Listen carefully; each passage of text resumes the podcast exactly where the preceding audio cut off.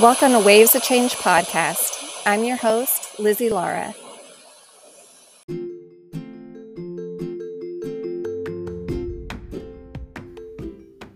Hey, friends. So happy that you're here with us today. Welcome to Waves of Change podcast. Today, I have a great interview for you with Marjorie Schlenoff with Teach with Africa, and her organization's doing amazing things, bringing dignity to teachers in South Africa Africa and providing um, South African teachers with tools, knowledge, inspiration, and a network um, to help them really improve education in South Africa. You'll hear her talk about this Bantu Act, which was a part of apartheid in South Africa that really um, didn't allow Black children to learn what you know their white peers were learning.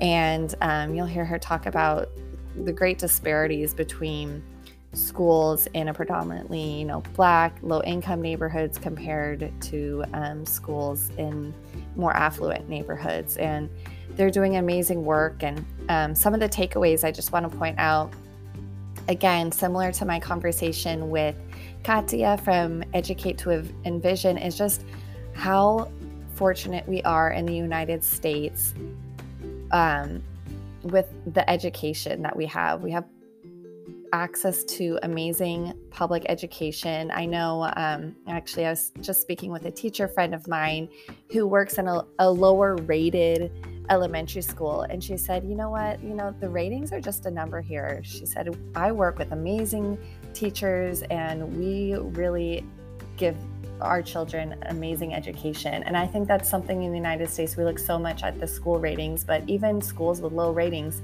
kids are still getting an amazing education compared to children in South Africa, children in Honduras. And we really take it for granted. And that, um, again, is a takeaway with my conversation with Marjorie is, um, you know, how much we take for granted our quality education here in the United States. Um, another takeaway I had is just the importance of teachers having dignity. And they're really bringing, um, you know, a sense of dignity to, to teachers in South Africa by providing them the tools and the resources they need. She speaks about how before Teach with Africa, um, teachers weren't getting real hand-on experience in the classroom in South Africa prior to becoming official teachers, and now through um, their organization, they are. So, I will let you get to it. I hope that you enjoy the podcast today, and um, I'll see you next time.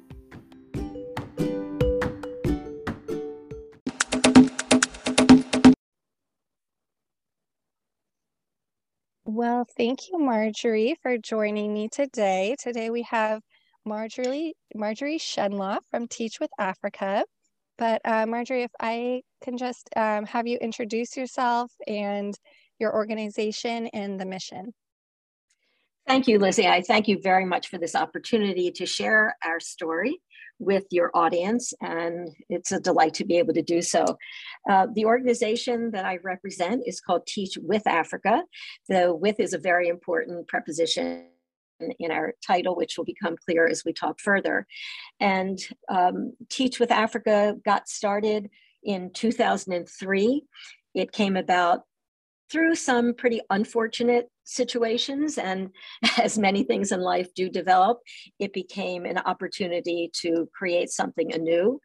Um, I don't know if you want me to start with the beginning of that. Yeah, I would love to know. Yeah, how you got the idea for it yeah, it, it's like, you know, where does that come from in a in person's experience? In my ex- particular experience, it came about because I was diagnosed with advanced breast cancer mm. at the end of 2003. And, you know, for many people who are facing potential mortality, it was a real wake up call to me to think, all right, you know, our time for all of us on this earth is limited. And is there anything more that I can do is there anything more that I'd like to do? Is there anything that might create the feeling that I had that if I'm not going to be here forever, which none of us are, right. um, can I live a life without significant regret? And I had absolutely no idea, Lizzie, what that meant. I only know there was a very, very strong, compelling feeling. So um, at the same time, I wanted to do some traveling. I ended up with my husband going to South Africa and not never expecting the reaction that I had, which was being really appalled by the disparity in income. You know, certainly we know in the United States that there's inequality of opportunity and income, but in South Africa, it was so in your face. And I, I asked people, we both did, you know, what's the major problem with, with this country? We knew that after apartheid that existed really up until 1994, after Nelson Mandela was released from prison and how significant that was. But, you know, what, what is the consequence? What has been the consequence of all that separation?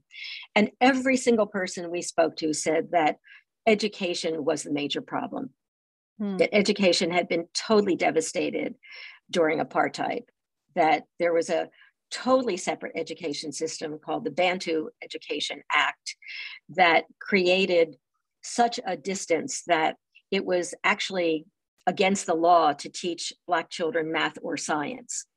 That wow. the Bantu edu, yeah, I know, it absolutely blew us away. The Bantu Education Act actually created something that was called quote, education for servitude. And that those in power believe that Black people were only really equipped to be the servants of the whites in power. And we're going to do everything that they could in order to preserve that. So, you know, when you we thought, oh my gosh, this was going up until the 90s. We thought wow. something, you know, what are we small people going to do to be able to redress any of that? And so the Bantu Act um, stopped in the 90s, he said. But yes, th- but then education, of course, it's not just like a magic fix, right? It's still there's still those disparities there. Absolutely, Lizzie.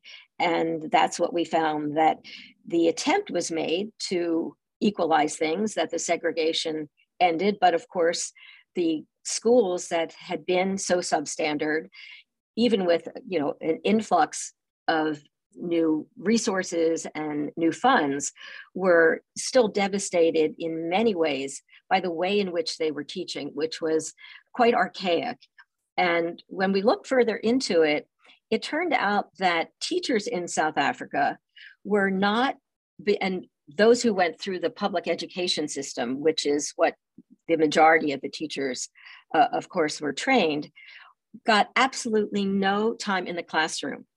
There was no student teaching. Hmm. There was no opportunity to actually feel out what it was like to teach actual students.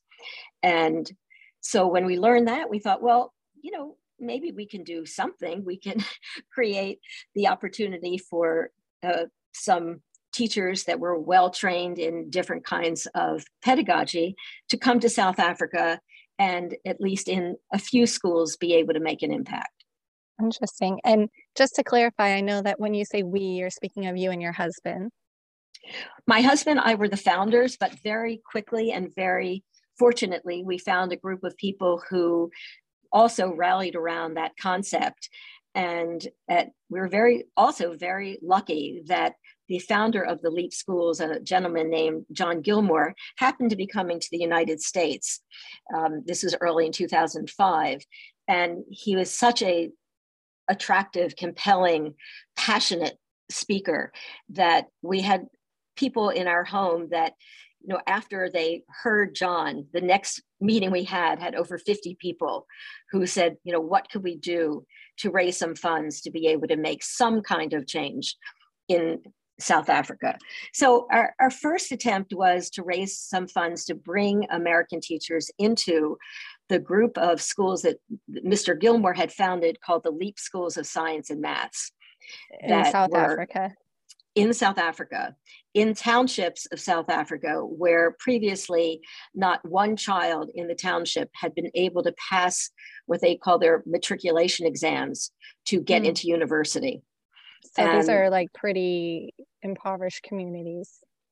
Very impoverished communities, but they they were not impoverished once they got into these leap schools that became in many ways uh, a pivotal place for them to feel like there was another family mm. that hmm. was behind them, an emotionally supportive family. And once we actually were able to send teachers into these schools, we found out that they actually were doing more advanced work in social and emotional training than our more privileged schools in the United States. And that was a huge eye opener for us then we knew wait a second there are things that we can learn from south africa we're not just giving to south africa wow interesting so you start out by just fundraising for these leap schools is that correct, correct? and then at yeah. what point because i know um, you know currently you you know the organization has um, a teacher exchange. So how did it kind of grow into that? I'm curious. Yeah, so thank you, Lizzie. So, you know, once we realized that there were these wonderful skills and practices and ways of teaching that the LEAP schools had already completed way beyond what we had done, then we realized that there would be an enormous advantage in having some of those South African teachers come into our schools. And so, again, we had this concept of the WIF the Teach with Africa, but it, we didn't know what that really meant, you know, right. how that would actually be effectuated. So once we had a, a feeling for what these teachers were going to be able to bring to our schools, that just allowed us to take off in a very meaningful direction. And how did you start that? If you know, inviting teachers from South Africa to the United States, how did you first find schools that they could, um, you know, teach in and and where they were going to stay and all those logistics? I'm sure it was a heavy lift at first. Well I, i'm sure you know after talking to several other founders of nonprofits the beginning is also is always quite heavy lifting. Right. But it you know you start with what you know we knew schools where our children were attending the friends children were attending. We knew the kinds of schools that might be attracted to this experience.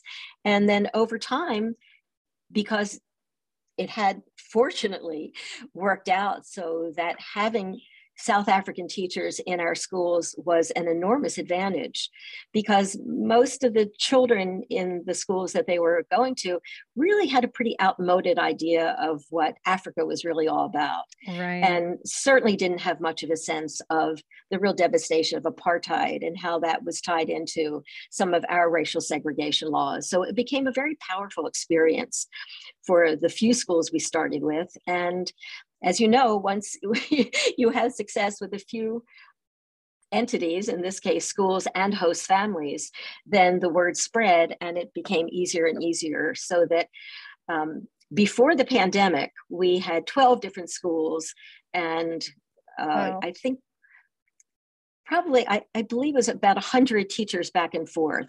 Wow. That, That's a lot. you know, yeah, it was a lot. And, and I would say that the majority felt it was quite a transformative experience for everyone.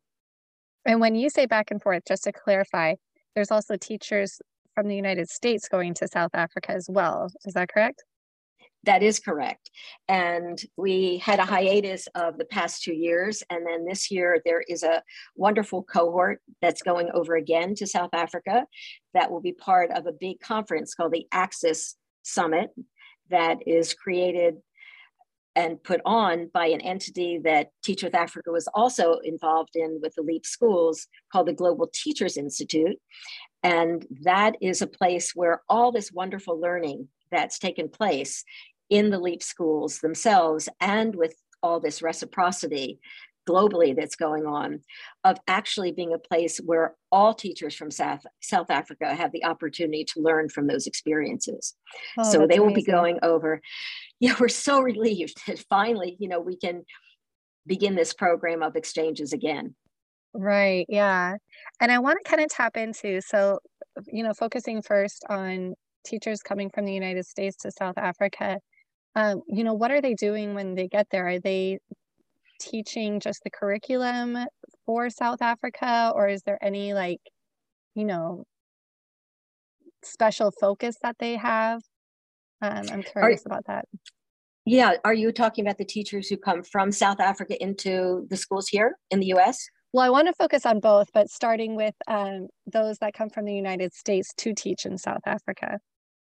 Oh, okay. So, yeah, it, it's a very good question, actually, because it, it's not so much a an opportunity for teaching. There is co-teaching that goes on, but mostly it's about sitting down and sharing both with the students and the teachers. You know what are the fundamentals of education? What is it you're really trying to accomplish in terms of the whole child? So it's not that they're teaching a subject matter although some teachers will actually do that but it's more sitting down and sharing with the educators you know what are you really trying to turn out when you're when you're teaching? You know what are you teaching toward? What's the end mm. product? Because that again as i mentioned the focus on the social and emotional aspect of education is really primary. Yeah i think you know as a parent with a child in in a public school it's teaching is so much more than just the subjects they're teaching. It's you know yes um you know really coaching the child and their social emotional well-being as well i love that um, and then for those teachers that come from South Africa to the United States, um, I know you mentioned that they teach on apartheid, which I think is great. Um, what else are they focused on when they're in the schools here in the United States? Well, many of them do have a focus on a particular subject matter so that they will find a partner teacher in one of the host schools that takes them in hand, in effect, and has them share their own particular teaching method and their own practice with it with their classrooms. But very often there are large assemblies. There are ways that the south african teachers are sharing their culture. They're sharing their actual experience you know what it was like for them to grow up in a township and have the this wonderful privilege of education, which some of our children here don't necessarily consider education as right. much of a privilege as they do there. I um, I think also just meeting these South African educators and learning where they've lived, seeing the kinds of places that they've grown up, that, you know, for instance, there are, were, a, sorry, there was a group of teachers going into the Oakland public schools. And one of the teachers said in a meeting that we had afterwards, what I'm most struck with is how you've been able to maintain your dignity The idea of dignity of a teacher and the mm. idea of dignity of somebody who has been so cast aside by your government and by so many people in your country and still be that passionate about education and loving children and keeping your own sense of self and honor that they were they saw them as role models i guess is probably the shortest way of saying it. Wow i love that. It's so important too what you mentioned is you know teachers maintaining dignity because in a classroom you have to maintain that respect in order to you know maintain the children's attention as well so yeah absolutely. um, and then how long do the, the teachers typically stay in each country usually it's about a month um, what the last group that came over came over the beginning of March 2020. And oh, so no, great timing. it was so it could not have been worse.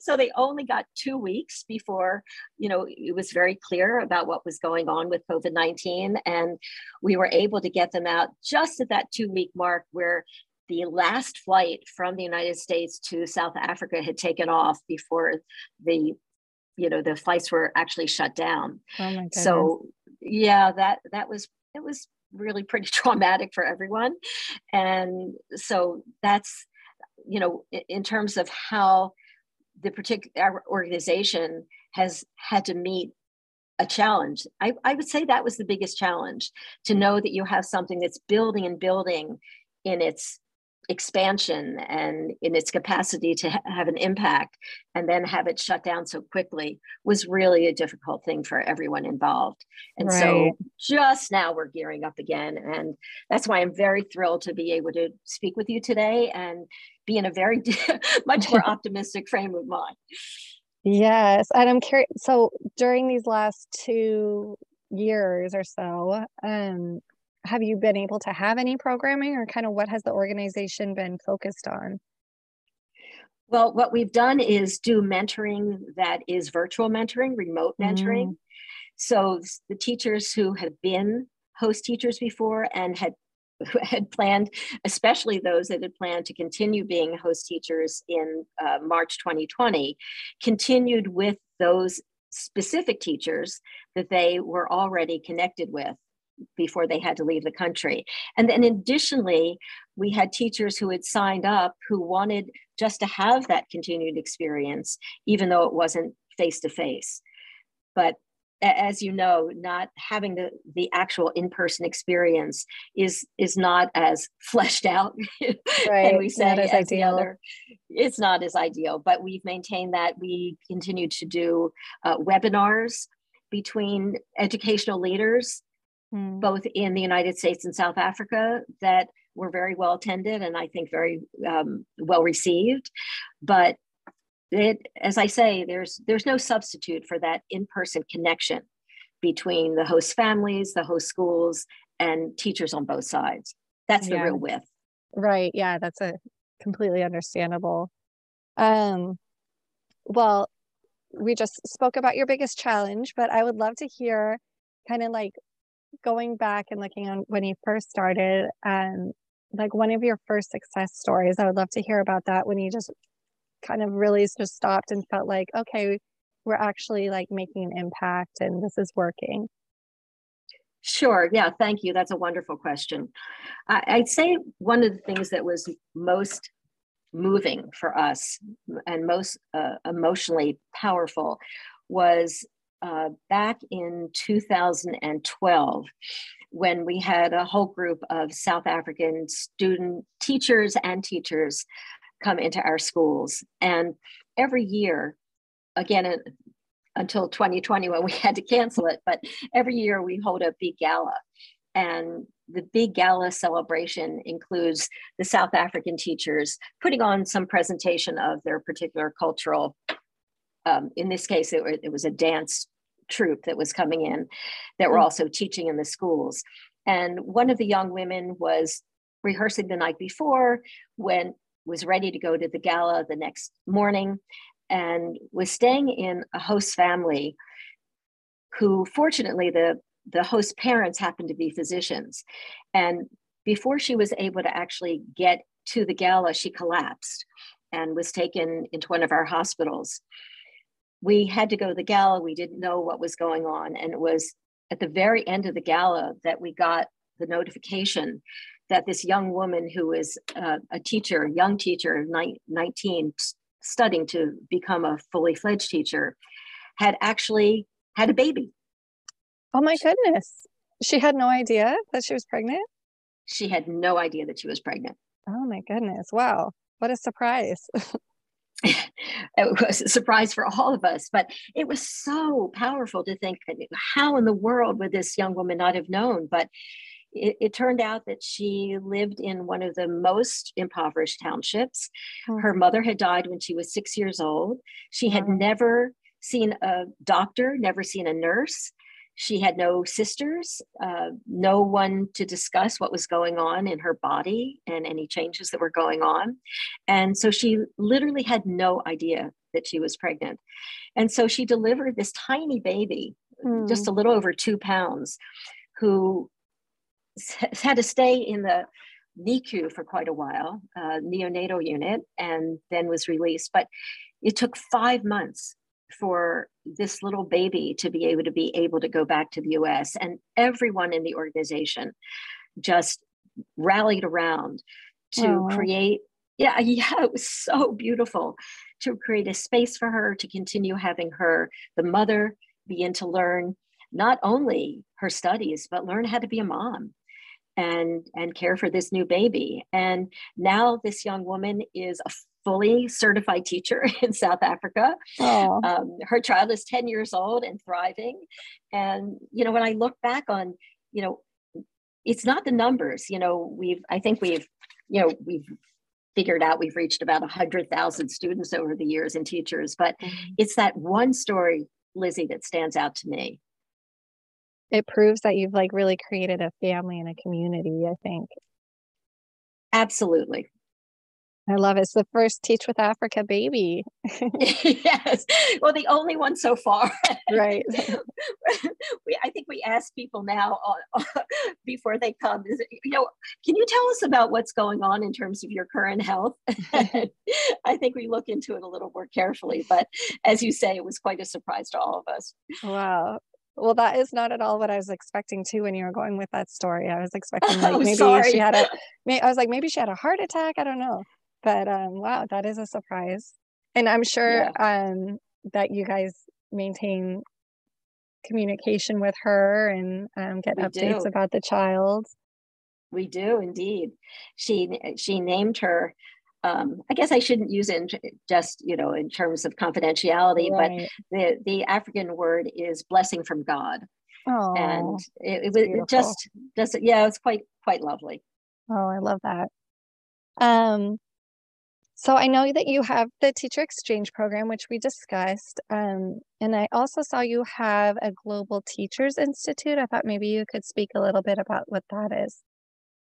Yes, I mentioned that just in passing earlier that the GTI or Global Teachers Institute is having a big summit called the Axis Summit, where our teachers will be from the US will be coming to present.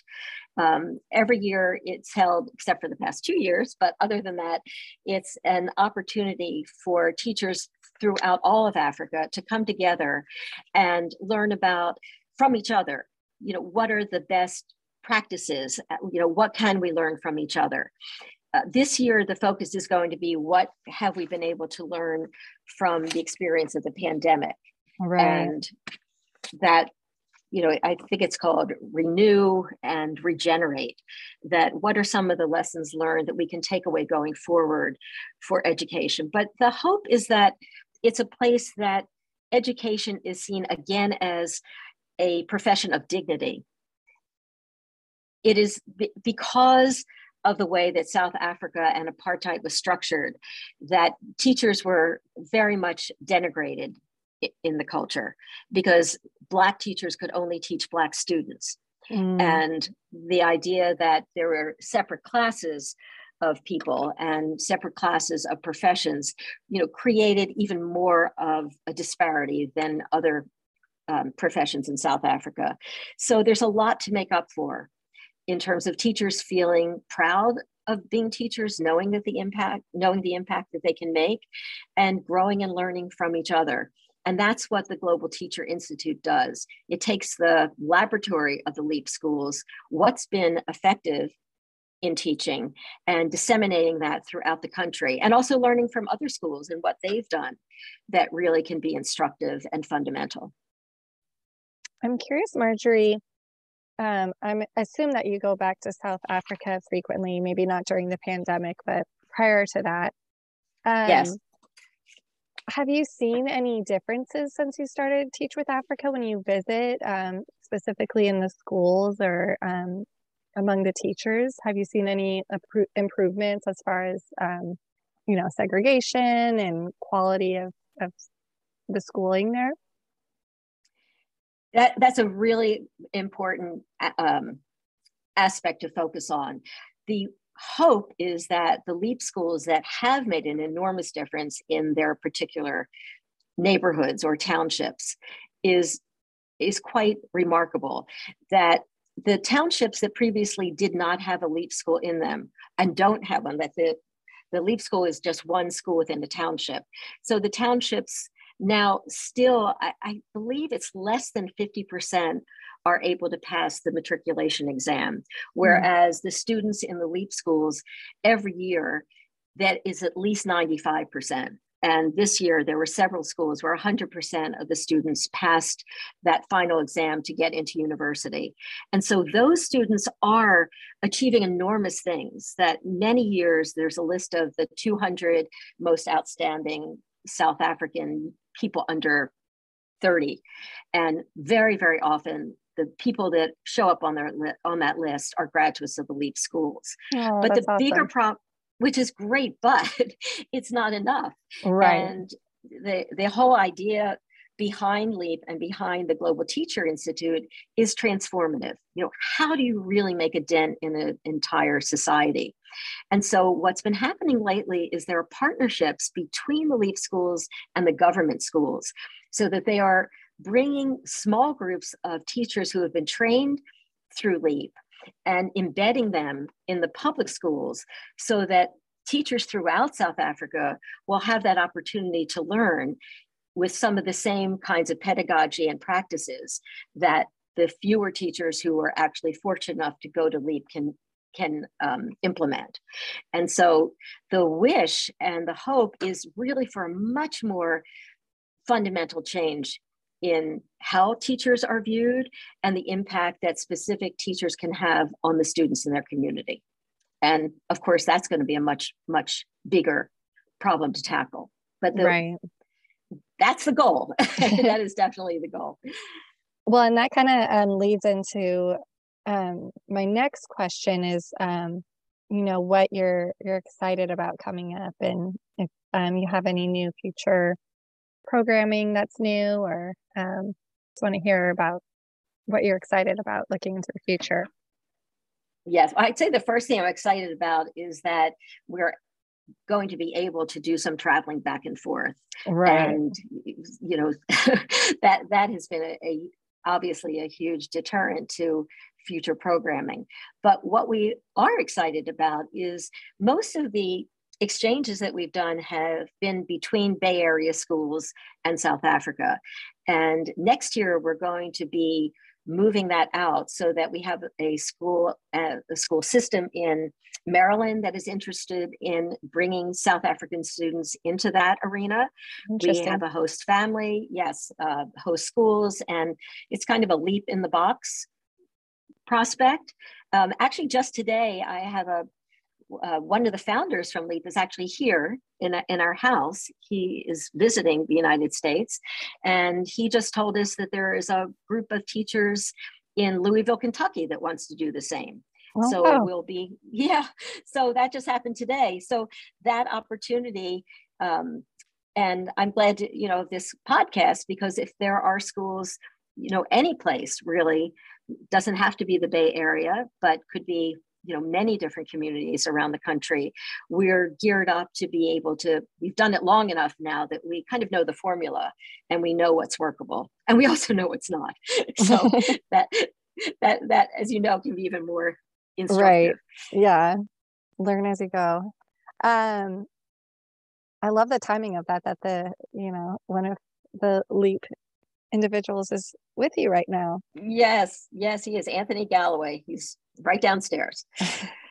and speaking of timing, I actually just thought of this. Um, it's Teacher Appreciation Day as we speak. And I'm curious, yes, it is. someone who works with teachers so much, what advice do you have to us parents of how to best appreciate and lift up teachers? Whoa, that is, that is such a beautiful question.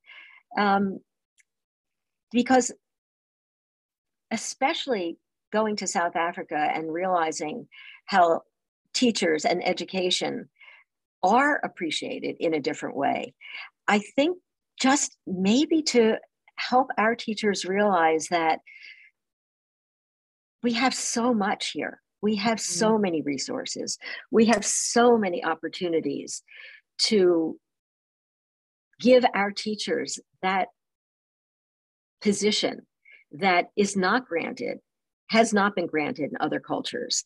And letting them know that they are the best and the brightest, probably, of any group that has ever been educated in any country. But I don't know if, even in this country, if we show sufficient appreciation for the people that are actually doing that job. Yeah, I love that. I think we take for granted the quality education that's so easily accessible here in this country and it's not when you leave the country and you know south africa and certainly several other countries so that's really um, you know important what you said that you know these teachers are the best and the brightest and we got to let them know and lift them up Yeah, I, I, I believe that fervently. You know, something that was very striking to me one of the times that we were in South Africa, and you're right, you know, we are fortunate to go back and actually be in the schools and see what's going on, is one day there was an enormous rainstorm. The kind of rainstorm we don't usually get here in the Bay Area, but it was it, it was you know, so bad that the buses weren't able to run. And the, the townships are at a considerable distance from the schools. And we were in one of the LEAP schools and we were sitting having a meeting and it was quite quiet because there were no students there. And all of a sudden we hear this enormous commotion and laughing, giggling. And we open the door and there are a horde of students wringing out their socks and their jackets and laughing. And they had walked several miles because the buses weren't running mm. to get to school because it was so important to them. And, you know, it's the kind of thing that, you know, in our day was like our parents would say, you know how hard we had to get to school and we right. would walk, you know, or at least our grandparents would say that. But it was actually happening in South Africa that the students were so appreciative of the opportunity to go to school. They weren't going to let any rainstorm or anything for that matter hold them back. And, you know, it's that kind of thing that was so impressive to us. And maybe that's the kind of thing that parents need to say to their children without trying to make them feel guilty, but, right. but rather just to say, there, this is really going on in other countries. This is what this is what really happens. Yeah, that is yeah, it's such a privilege to to be well educated and you know, I think here in the United States is we kind of have a mentality like where we celebrate, you know, snow days or any of that right. where other children are like, you know, walking through large puddles and you know other obstacles just to get exactly. to school. Exactly. Exactly, Lizzie. That's exactly right. And I think that's really important to to think about. Um I'm curious too, as a founder of a nonprofit, um, just in case there's anyone listening who, you know, desires to start their or- organization, what advice do you have um, for someone looking to start their own nonprofit? Uh, I would say that you have to have passion. I think creating a nonprofit, everybody has ideas about how they might imagine the world being changed in some way. But if you don't have a combination of enormous passion for that and enormous persistence, because there it's not easy. It's not easy. And, you know, as I, you know, shared with you, there are a lot of stumbles along the way and being able to just get through those difficult periods and have the kind of optimism that mm-hmm. require that's required to do that. And also knowing that you can't do it alone. I mean there's no way that teach with africa would ever exist without a huge number of people who care deeply about global education and we're able to come forward and say in a very genuine way you know what can we do to help? Yeah i love that thinking too, how did you originally get connected to Leap? Because I feel it's just like such a fortunate connection in order to, you know, have this organization start and be successful.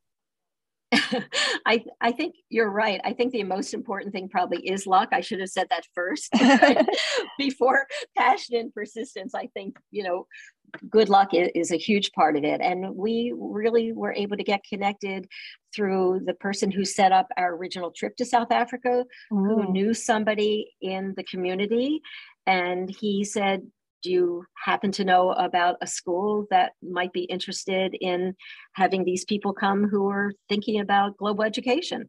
And they fortunately knew John Gilmour, knew of the LEAP school that had just started.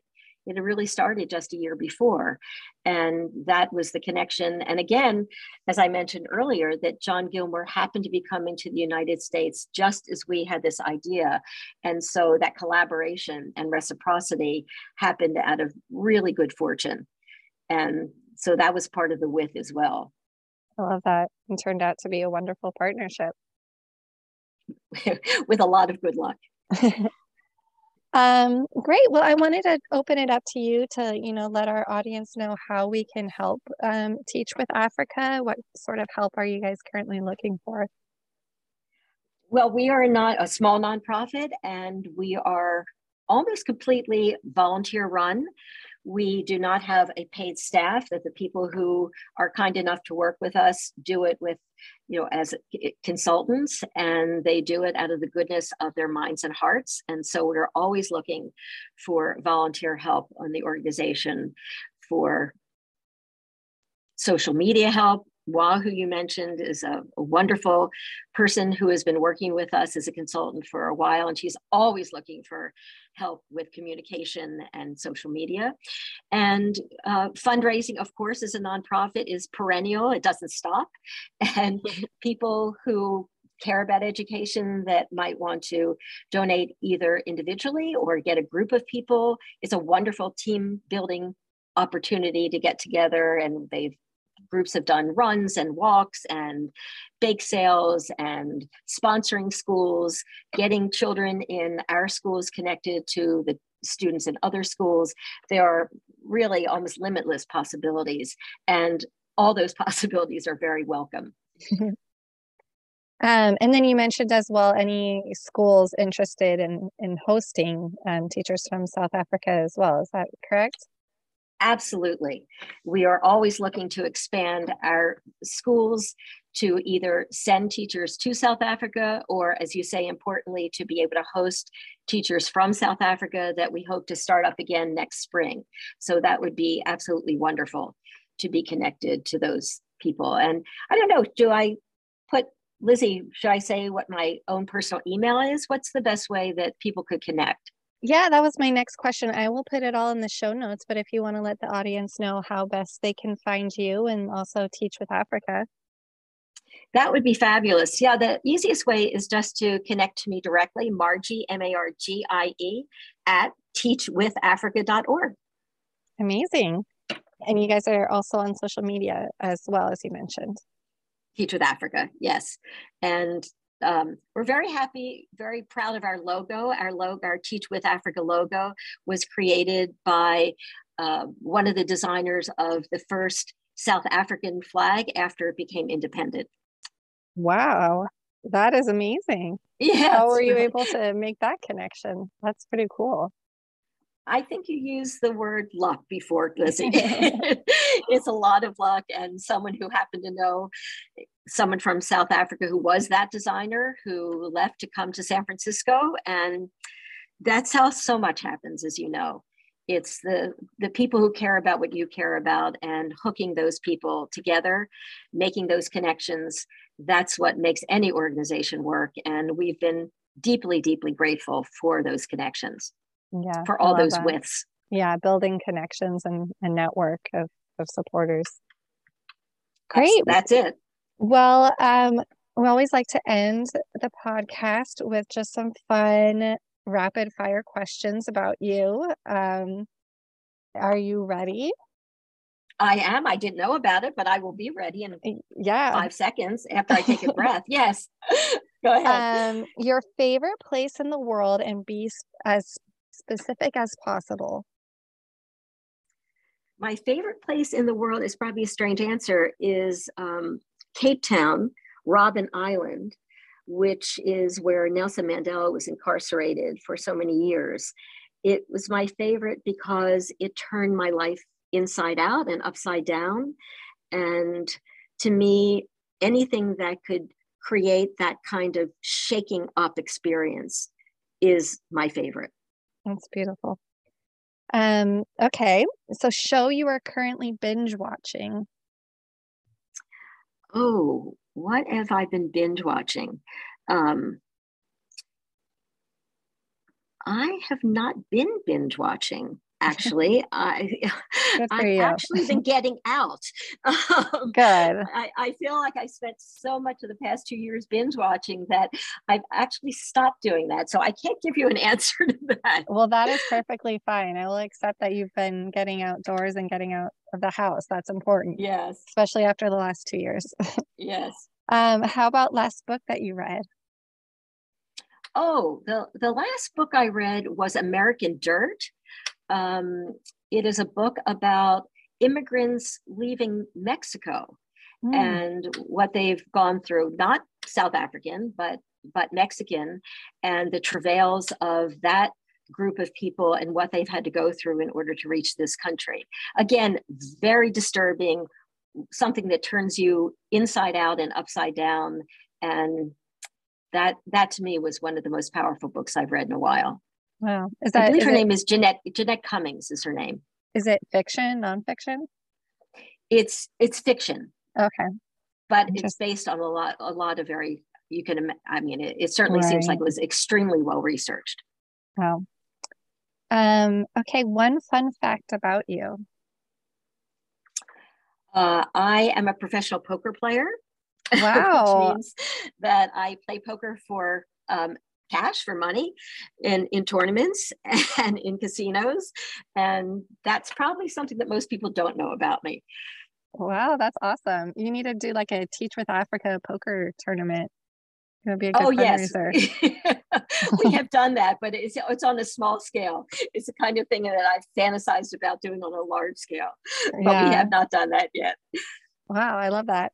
Um, okay, and then last one is your favorite quote. My favorite quote is uh, from Nelson Mandela. It is uh, Education is the most powerful weapon that you can use to change the world. I love that. And it's me too. Um, I, I love it. I believe in it. And I am very grateful for the opportunity to share this global education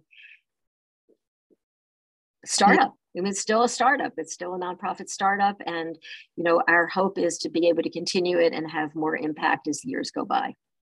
Oh well, thank you so much, Marjorie, um, and best of luck with Teacher with Africa. And thank you so much for taking the time to speak with me. Thank you, Lizzie. I, again, appreciate the opportunity.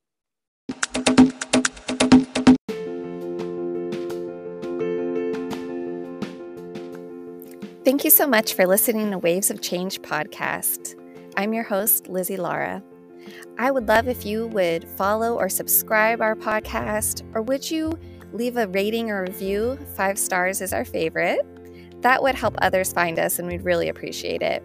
If you are active on social media, please follow us at Waves of Change Podcast on Instagram. Even more, if you would share this episode on your stories, that would be wonderful. If you have suggestions or want to recommend an organization I should interview, email us at wavesofchangepod, at gmail.com. Thank you. I'll see you next time.